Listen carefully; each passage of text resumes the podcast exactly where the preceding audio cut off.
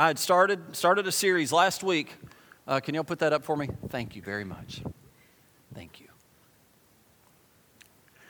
On the Sermon the, on the Mount, if you remember, we, I, I kind of labeled it jaywalking. Not in a negative sense, in a positive sense, walking with Jesus.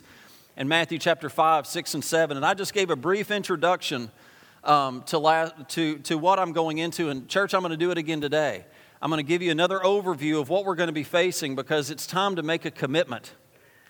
It's time to commit to the Lord. It's time to commit to His Word. It's time to commit to the church. It's time to commit to your wife. It's time to, co- to, to commit to your husband. It's time to commit. God wants you to commit.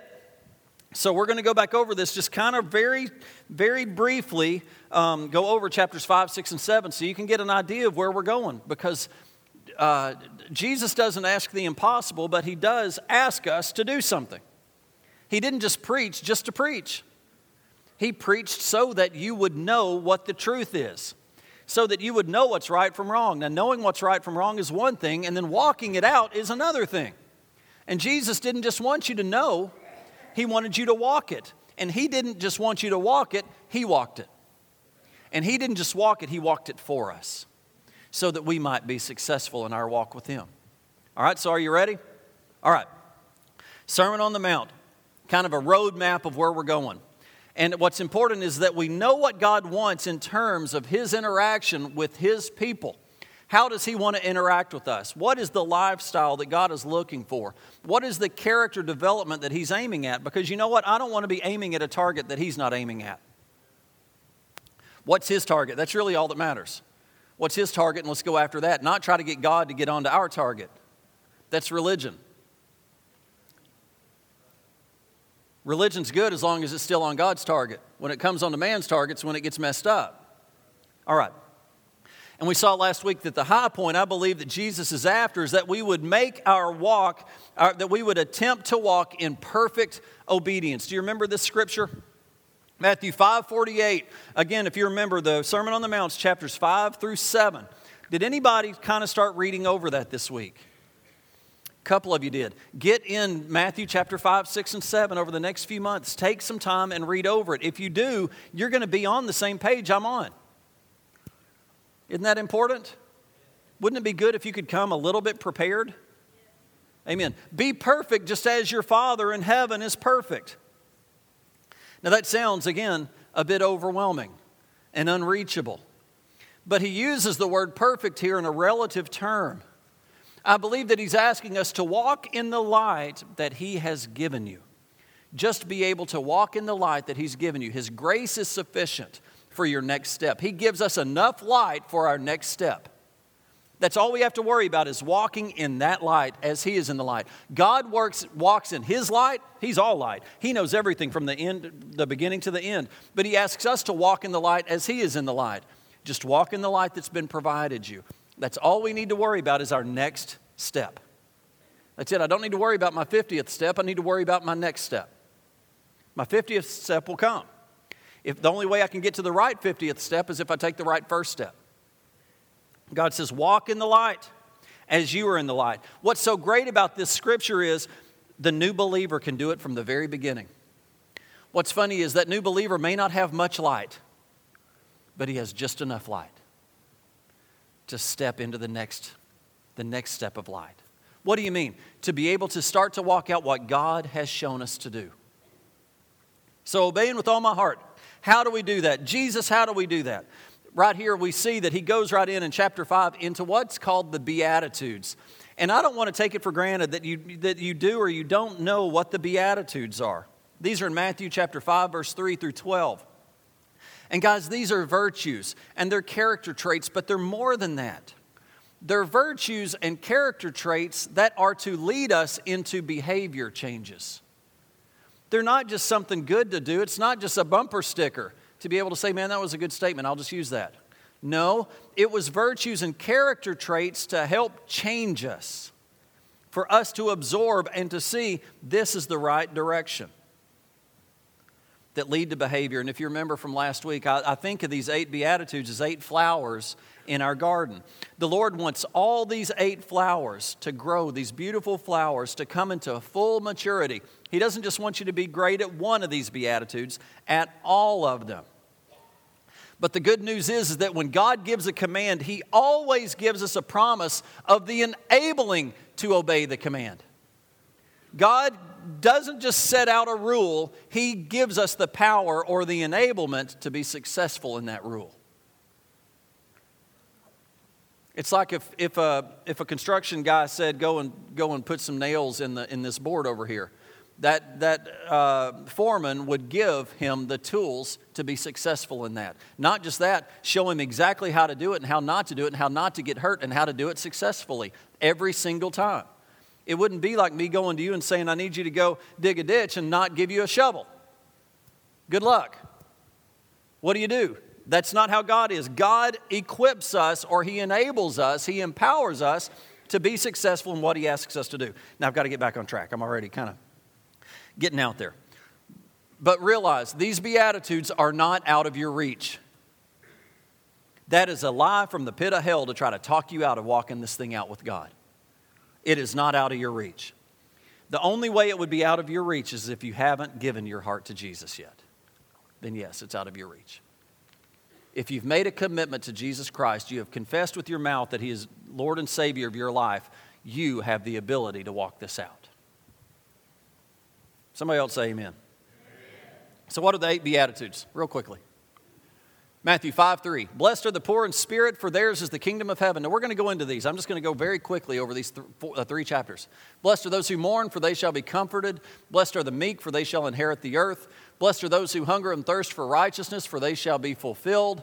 Blessed are the merciful, for they shall obtain mercy. Blessed are the pure in heart, for they shall see God. Blessed are the peacemakers, for they shall be called sons of God. And blessed are those who persecuted for righteousness' sake for theirs is the kingdom of heaven. Before you check out on me, this is Jesus' teaching. This is teaching from the Son of God. Don't check out. So now, just as we briefly look over these, you may say, man, that's overwhelming. Yes, I, I agree. Some of these look almost impossible. But we can now say, okay, Lord, we kind of know where we're going. We know what you're looking for. Now, how do we do it? How do we walk in these? How do we fully understand and walk out what it is that you've called us to do? And in a moment, we're going to see where Jesus identified six temptations that he wants us to resist and how he gives us five kingdom activities of what we're supposed to pursue. So, what do you see here?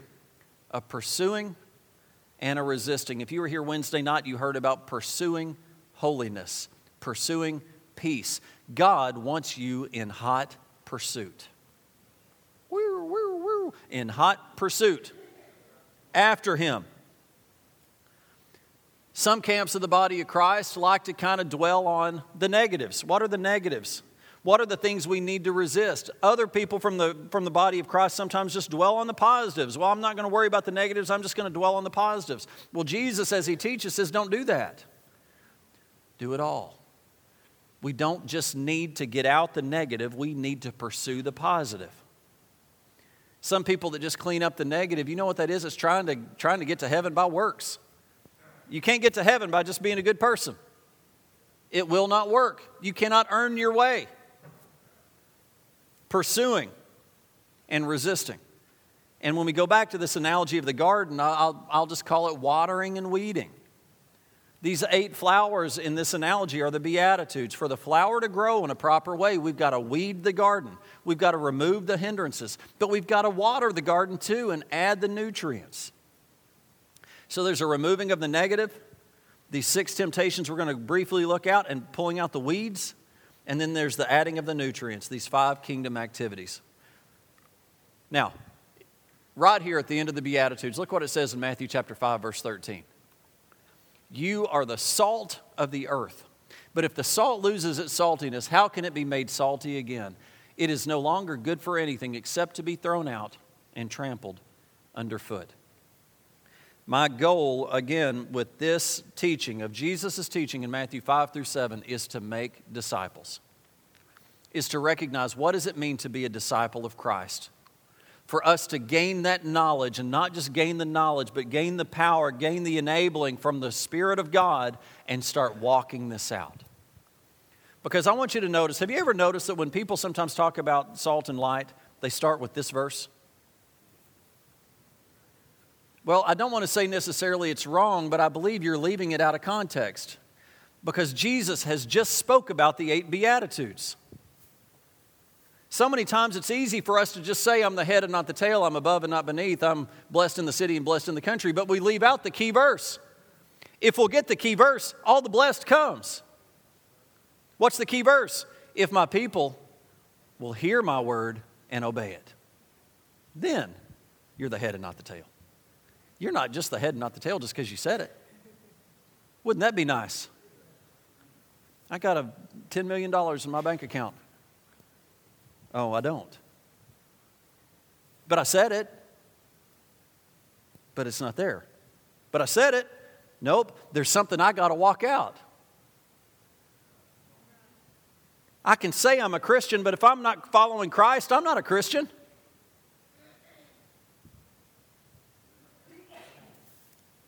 Now, somebody wake up. We've got a, a, a, a Christian is a Christ follower. That's what we're after, following Christ. Church on the Hill, we are going to be a church that follows Christ. All right, salt and light. How significant it is that salt and light follows the Beatitudes. There's no effective changing of the world apart from people who are pursuing God's Word. There's no way to become salt and light unless you are a person that is pursuing and doing God's Word. Then you're salt and light. Because what is salt? You know what salt does? It makes people thirsty for Jesus. How do you make people thirsty for Jesus? You genuinely follow Christ and do what He did. People were thirsty for Him, they came looking for Him. Is anybody looking for you? Or are they running from you? Salt, it makes food taste better. Do you taste better or worse? It creates thirst.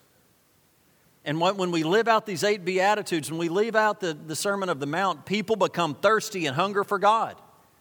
You begin to taste better to them in their palate, their spiritual palate, when they see the truth through people who are salt. But you know what? Salt is also a preservative, it stops the encroaching decay of a sinful world. You know how to put a stop to sin? Follow Christ. Church, we can change the world. We, Church on the Hill, can change the world. But you know what? We're more than salt. We're light. What is light? It gives direction in a dark world of how to please God and to give direction on what will last forever. And what I mean is what is meaningful and true, the truth about God. But you know what? Light just does not show the way, it's critical to the life process. For something to grow, it has to have light. It enhances life, it causes growth. But the point I want to stress is that it's people walking in these eight Beatitudes that are salt and light. It's not just by virtue of being born again, but by being born again and trying to walk out biblical Christianity that makes you salt and light. Do you catch that? We're not just salt and light. When we begin to walk out God's word, do we become salt? Do we become light? We don't just get to say, well, I'm say I was saved at five, I made no change ever since, and I'm salt and light. No, you're not. Go back to Matthew chapter 5 and see what the requirements of those that are salt and light. Do you want to be salt and light? Okay, go back to Matthew chapter 5, verse 1. Jesus gives us the direction. So, what are, the what are these six temptations? How do, we, how do we live this out? How do we do the watering and the weeding that we're going to be going over the next few weeks? The six temptations. And of these six temptations, it's not just, it's not, I'm not just going to give one phrase and that's all it is. Like, for instance, anger. Anger could begin with a critical spirit or maybe a bad attitude, but you go five, 25 steps into anger, it can lead to murder. But Jesus says that's anger. We've got to realize that anger is pretty broad. So let's look at number one the temptations. And you don't have to write these down. You can if you want, but we're going to be going into these. Number one, resist anger. Number two, resist adultery, or what we're going to go into a little bit deeper is the spirit of immorality. Number three, I don't know what's up with that firing. Gonna, I just need to stop using that. Resist disregarding sanctity of marriage. Now, again, where these look like they're all within this marriage covenant, but what I mean is to, uh, the temptation to disregard the sanctity of marriage or to be loyal in all of our relationships, even outside of marriage, but especially in marriage. It's this virtue of loyalty in a relationship, beginning with the marriage covenant. When times are good or bad, not disregarding what God's covenant is. So many times we let circumstance get in our way and we completely disregard what God said. Sometimes, if we can stop for a moment and think about what God said, we might get a different approach in how to bring healing into that relationship. Now, don't, don't check out on me. So many times we allow our flesh and circumstances to break relationship, and God is saying, wait a minute, I will help you in that relationship. There is a way to save this relationship, whether it's a friendship, whether it's in the church, whether it's a marriage.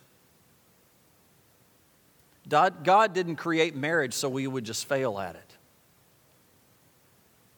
He created marriage for us to stay married and to have a godly relationship.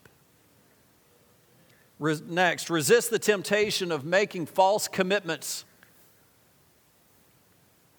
You know what Jesus said? Let your yes be yes. And don't oversell yourself. Sometimes, you know, you run into somebody who says, Man, I'm committed to this and that. You know, you say, Man, that's awesome. You're doing great. But then about three months later, they're gone. Jesus said, Resist that because it's falsehood. Live in the truth concerning your words about what you say. Number five, resist the temptation of retaliation. Man, that's a big one. And that's not the hardest one, I don't think. I think number six is one of the hardest. Being inactive when we're mistreated. Now, I don't mean completely inactive, I mean inactive by the world standard. One of the most challenging things I believe in Scripture is the Scripture in Matthew 5 44 that says, Bless your enemies, love them, bless them, and pray for those who spitefully use you. Now, church, this is Jesus' teaching. Were there those in his walk that spitefully used him? Yes. And on the cross, was he still praying for them? Now, we can get to a certain place in our walk with God where we do not fight them back. We do not respond with, it, with insult for insult with insult. We don't attack when we're attacked. How many of us, and I am one of them, that when somebody's critical of you, you figure out what's critical in them and you just fire right back? Justin said, You picked your nose when you were, you were giving your sermon. Well, I saw you pick yours and eat yours. Don't come to me with a word like that. I, I, I got the goods on you. And you know what happens? You miss an opportunity to grow. Now, maybe Justin could have said it nicer, but it doesn't say anything about the way that, the, the way that another approaches you. It says you're responsible for the way that you act. And when, he, when, when someone comes with a critical, with a, with a corrective word, with a good heart, if you don't listen to it, if you reject it, you're a fool. You're not going to grow. And, church, I want to tell you, I don't care what age you are, I don't care where you are in your walk with Christ. It may be a 40 year spirit filled, doing everything right walk. You still have room to grow. God is all knowing, not you. God's ways are higher than our ways. So we need to accept the fact that we can grow, being uh, inactive when mistreated. All right, if we can pull these weeds out these, these flowers will grow. Now, maybe you'd say, okay, Pastor, I don't know exactly where you're going, but I'm with you so far. I'm going to do it. I actually want to see God in every area in my life for real. With my time, with my money, with my words, I want to do this. Church, if that's the case, let me tell you, the light is going to go on in you, and there's going to be a shift in you. It's going to give you a different mindset. You're going to read things differently. You're going to speak differently. You'll have a different preoccupation on the inside, even though you loved God before. I'm not saying you don't love God. I'm just saying we've got still got a long way to go. And church, let's go. So, it's not enough just to resist the negative. We've got to pursue the positive. Do you remember what the positives were? I gave them to you last week.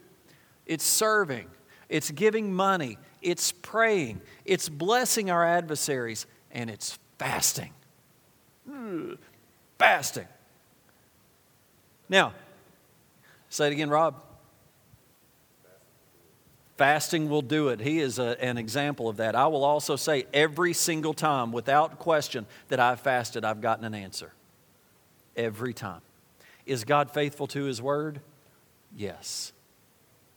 When we obey His word, He responds. I'm going to show you that. That's part of my sermon this morning. If we look at one of the first ones about serving, talks about a charitable deed. We're going to see this in Matthew 6. We've now gone into Matthew 6. But a charitable deed has two dimensions to it. It's not just your serving the poor, it's not just your action. You know, a charitable, charitable deed sometimes can be an action, and it certainly does include that. Sometimes we go out to Avery Trace, sometimes we deliver food, sometimes we do things. I know the men's group have gone to the widows of the church and done repairs. That's a charitable deed, but it's also in the giving of your money. Verse 17, chapter 6, verse 17 says, When you fast. It doesn't say if you fast, it says when you fast. So, what does that mean? How, how often should I fast? What does fasting mean? You know, I think in every season of our life, it can be different. There are times when I fast more, there are times when I fast less. But, church, fasting is a lifestyle of the New Testament Christian. It is a part, it is the same as us putting gas in our car. And let me tell you, we don't even have to do that. We could walk. It's the same as eating, it's the same as sleeping. It is supposed to be a part of our walk. Just like you pray, hopefully, every morning or read your Bible, fasting is to be a part of our lifestyle. You know, fasting doesn't earn us anything, but do you know what it does do? It puts us into position to receive what God has freely given. That's why we do this. This whole walk with the eight Beatitudes and the Sermon on the Mount is to position us so that we can receive God's blessing. Verse 20, he goes back to the issue of money, about treasures in heaven, and says that if you will invest your physical money into the kingdom, you will receive a, re- a return of that investment here on earth and in the age to come. Again, Jesus was not presenting the Sermon on the Mount with the spirit, these spiritual disciplines, suggesting that we could earn God's love. God loved us before we loved Him. God loved us while we hated Him. God loved us while we were in sin. This is not some way to say this is the only way you can earn God's love. No, Jesus would say God is love. He is love. It's who He is. But it's a way, to, you know what, it, you know what this is doing? Let me see if I can paint a picture for you because it's kind of cool outside. We had uh, Awakening, we had this Harvest Festival this last week, and we needed a bonfire. We do bonfires every now and then, but we didn't have a bonfire. We had already burned all our wood. We needed more wood, and we couldn't get it quick enough to, to pull it off, but we needed a bonfire. But I believe Jesus gives us the Sermon on the Mount to help position us next to God's bonfire, to warm our heart, to warm our spirit. Now, I want to tell you the power is not in us positioning ourselves in front of the fire. The power is the fire. We can go through all the motions, we can say the things, but if we do not put ourselves in front of that fire, we are not going to warm up. Have you got a hard heart? Have you got things that you can't hardly get by? You know what? You need to lay those things aside and get into God's bonfire for just a minute. Let Him cook you just a little bit. Have you ever gotten up next to a bonfire and you just start cooking? You start shedding off layers. Man, it's good. Holy Spirit, do that in us. Change our minds and our hearts. But I want to tell you, as we start to step into this and as you start to make a commitment to this, resist doing it with the wrong spirit. Have you ever done something for your wife with the wrong spirit? Have you ever done something for your wife with the right spirit? I think I could probably list the things with the right spirit easier than I could list the things with the wrong spirit. I hate doing the trash. I hate the trash. I hate it. But you know what? If the trash doesn't get taken out, it's going to get stinky. And she does a hundred things to my one. And I don't want to do the one. What? I got to do the trash. I need to get, we need to get the trash out. Sometimes we try to get the rats out of the house without getting the trash. Get the trash out and the rats will go. You know, you're dealing with sin and you're trying to fight off these, these externals. No, deal with the sin. You get rid of the sin, these externals will go. Put some, put some privacy things on your phone and on your, on your computer, and, or get rid of your computer so that you're not looking at these images anymore. Get rid of the sin. The things that go along with that sin will go when you get rid of the sin. Amen. Reject doing it with, a, with the wrong spirit. Elizabeth one time asked me to give uh, our child a bath. I've given the story before, but she was uh, eight or nine months pregnant, uh, seven or eight months pregnant with Pete when Rita, when Rita Marie was little. And she was literally having to go up the stairs, laboring up the stairs to take her child to, the, to, to take a bath. Well, I didn't want to give my child a bath. My dad didn't give me a bath. Well, her dad did give her baths. Well, that's even more reason for me not to give him a bath. Her dad did it. I'm not going to do it. I'm not her dad, and I'm more like my dad. I'm just not going to do it. I don't want to do it. So um, look at her go up those stairs. She's not even being mean to me. I wish she'd be mean to me. Then I'd have an excuse not to do it. But she's not being mean to me. She's just going to go do it.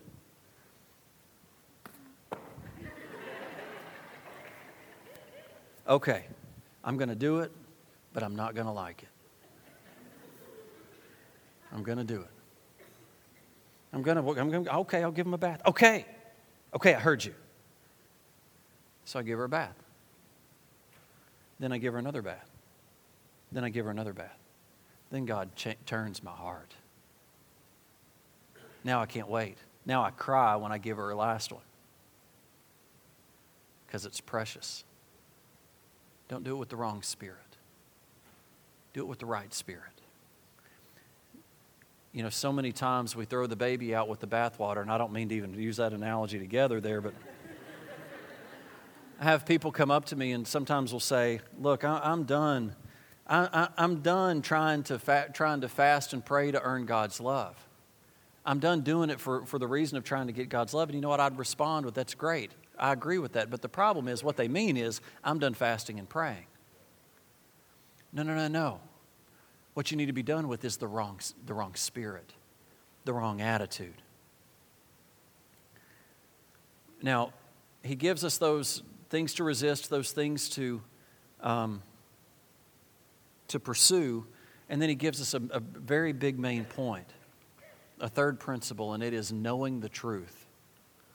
And I want to use the word for truth of confidence. We resist the negative, we pursue the positive, and we know the truth about God and about the truth about how He views us. That gives us confidence because if we don't have confidence, if we don't know what God is like and how He views us, then when we start resisting these things and pursuing these things, we do them with a spirit of guilt or a spirit of condemnation because we think we're not good enough. We're not, but we don't realize how God sees us. And you know what, what else we start doing it in? We start doing it in a spirit of fear. And we end up with the wrong spirit, trying to water and weed the garden, but without confidence that even in our weakness, God enjoys us. Even in our weakness, God loves us.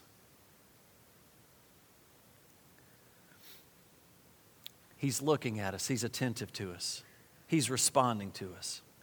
Know the truth. You know, the book of Hebrews was written for a bunch of uh, struggling believers under persecution. And the writer of Hebrews says this He says, without faith. Another way to phrase that is without confidence. Without faith, it is impossible to please Him. Church, this was written to persecuted believers that, that, that the Hebrew writer is trying to bring encouragement. When you approach Him in your prayer life and in your everyday life in God, here's what you've got to do you've got to believe two things. Number one, that He is. The Lord said, I am that I am. You've got to, you've got to grasp this phrase that He is, and I'm going to go into a little bit of detail this morning about that, but that He is also a rewarder. He's a rewarder of those who seek Him. What it means on he, the word He is, is to a believer to believe that in present tense that he is going to intervene in our lives and that he is attentive to us that he is listening that he is attentive to your life church God is interested in you. But you've got to believe that. You've got to believe that. But do you know what else he is? We see here in uh, Hebrews 11 6 that he is a rewarder of those who diligently seek him. Not only is he attentive and he intervenes, but he remembers and he rewards. You know, the subject of rewarding was taught more by Jesus than by any other man in the Bible. God is a does reward diligence. Diligence doesn't make God love us. He loved us when we hated him. However, when we respond in diligence, he responds with rewards. Why am I saying this? I'm going to try to wrap things up. I need to, I need to wrap things up here. Is because Jesus is teaching us how to wholeheartedly pursue him with everything. But He wants us to have confidence in Him, especially in our finances and our possessions, because you know why? That's where we have the most fear. That's where a stronghold of fear moves in, in as it's related to finances and possession. Because we can't progress in these eight Beatitudes in an optimum way when we have a stronghold of fear in our life. Do you know what Jesus is calling us out of? He is calling us out of the slavery of the fear of not having enough. Do you know that's what most people are battling? The fear of not having enough.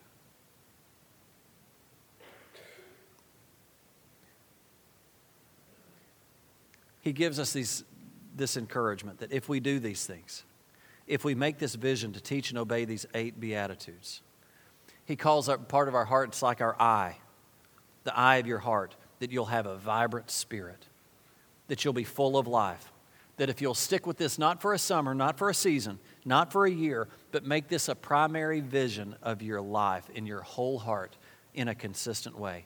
He says, You will be full of light with a vibrant spirit. Now, as I close with this, I'm going to end with two, two things that's going to come at us. You know what the number one thing that can stop us from being successful and walking out the Sermon on the Mount, in my opinion? is a critical spirit in us, not in someone else. Listen, let me tell you, you don't have impact on my walk with Christ. That's between me and God. You can try to have impact. But Jesus Christ dying on the cross for my sins has given me the power to overcome sin and to be an overcomer regardless of my circumstance. My salvation is not based on circumstance. But my attitude, my walk has all kinds of implications. Do y'all hear me? One of the problems we will have is being critical. And you know what? That critical spirit will put that fire out inside you. You know, we're running good. Have you ever been on fire and you're running good, you're passionate about God, and then something hits you like a two by four right in the head? and we start looking at the other person and we start getting critical. You know what Jesus would say? Jesus would say, Beware of looking at that other guy instead of talking to me. You know what's happened? You're not talking to me anymore. You're talking to somebody else about that brother, about what they did. The conversation's changed, and I want to be in the conversation with you, God says. And when you're being critical of your brother, I'm not in conversation with you anymore. You've changed channels. You've gone in a different direction. Get back. Talk to me. In chapter 7, verse 5, he says, Pull the log out of your own eye. Talk back to me. Let me get back in the conversation again. That's when things go so good. There's so much more that, we, that we'll talk about here, but if you continue on, you know what he t- starts talking about? is not just your neighbor having problems, but someone vigilant, vigilantly going after you. with intent to get you. And you know what the Lord says? Whatever you want men to do to you, you do to them. This is chapter 7, verse 7 through 12. This is when we're dealing with a hostile person coming after us. Look what it says right here in Matthew 7 12. This is paraphrased. Whatever you want men to do to you, do also to them. You know what that means? That no matter what the situation, we as salt and light, we as Christians who are trying to follow out completely obediently to God, are to treat people differently. We are to be the difference. We are the ones that are to make food taste better, not expect the other person to make it taste better. We're the change agent. I'm salt and light. You're salt and light if I'm walking this out. I have the ability to heal a relationship. That didn't even sound right. I've had so much trouble with the relationship, but it's the truth. You have the ability to heal a relationship. No relationship can come at you that you don't have the ability to heal. Now, maybe somebody on the other side will not get on board, they go the other direction. That's not your fault. Your fault, your, your call is to pursue peace. Your fault is to pursue these eight Beatitudes. When there's a relational tension, you know what the Lord says? Quit using your own strength and your own wit and your own finesse. Talk to me. I will help you. I will break through. See me. Yes, even seek me to understand me, God says. There are creative ways to bring redemptive goodness to this person. There are creative ways to bring a redemptive change in this person. A God centered approach. And then as we see, look how God look how Jesus ends this. because narrow is the gate and difficult is the way. Church, I'm not going to lie to you. Difficult is the way that leads to life. I believe he's not just talking about spiritual disciplines, I believe he's talking about relationships too. How many of you have been going good and a relationship break down on you and cause you to go completely off track? Church, it's happened to me numerous times. Satan has come to kill, steal, and destroy. And you know how he wants to do it? He wants to divide. He wants to bring division in marriages. He wants to bring division in churches. He wants to bring division in relationship. So many times we get on fire for God and we're going and going, and then all of a sudden this, this thing happens, and what do we want to do? Why don't they just leave me alone? Why don't they just leave me alone? But you know what God says? The man who will stand through all this, the guy who will do all of this in chapter 5, 6, and 7, you know what? If you'll do it in your life, in your private life, under pressure the rest of your life, because you know, do you know what? You've got to be proven. Your heart's got to be proven. Your love's got to be proven. We get tested so that we can be proven to make sure what's in our heart. When we do that, when we've weathered the storms, Jesus says in Matthew chapter 7, verse 24, if you do that, I will call you wise. He says in Matthew chapter 5, verse 19, I will call you great. Now, I want God to call Church on the Hill great. Not for any surfacey reason, not because of numbers, not because of programs, because we have met His condition. We have met His word, and we are seeing breakthrough in our lives people getting healed, marriages getting mended, relationships being restored. You know what? That's what Jesus Christ came for. He came to save us, but to also let us live a life of healing and of breakthrough and of love. He'll do the external. You know what? If I line up with God, what else matters? Can I encourage you in your life? If you line up with God, God's going to work the rest of the stuff out. Now, we got to go do it. Have you, ever, have you ever been a part of a basketball team or a baseball team where you just go to the first practice and you've never played before and the coach tells you everything you're going to do? And you're like, okay, I'm on. I'm on board. I don't know what I'm doing. Don't know what position I'm playing. I don't know how I'm going to do it. But the coach said we can do it. I believe him. Let's go do it. Can we get on board? Let's stand up. Let's pray together. Father, in Jesus' name, I just right now, Lord, declare that we are coming after you. We're coming after your word. We're coming after your desires. We're coming after your heart. And Lord, I ask you right now, I ask you right now to move in power in our hearts. Jesus, you made the first move. You sent your son Jesus to die for our sins, that we would choose you. You've made the, you've made the initial move. But Lord, when we make the commitment to obey, you know what you say, Lord? Okay, I will reward that obedience. You are on both sides of our response. We can't take any credit for it. It's all because of you. Now, Lord, in Jesus' name, we commit our hearts to you. Are you here today and you'd say, I don't know Jesus. I need to get Jesus in my heart? If that's you, without waiting, raise your hand up. Say, I need Jesus. I need Jesus. All right, then that means everybody in here is a believer. All right, with every head bowed and every eye closed, are you ready to commit to God? Are you ready to say, I don't have it all together and I'm ready to step forward? Make a commitment right now in your heart. Right now in your heart, Lord, I'm making a commitment to get in Matthew chapter 5, 6, and 7, to read your word, to understand your ways, and then to follow your ways. Jesus, this is your sermon. We are getting on board with you. Ask you right now, in Jesus' name, move in our hearts. Do you have a prayer? Do you have a prayer need today? I want to just open up the altar right now. I can tell this worship team is ready to worship the Lord.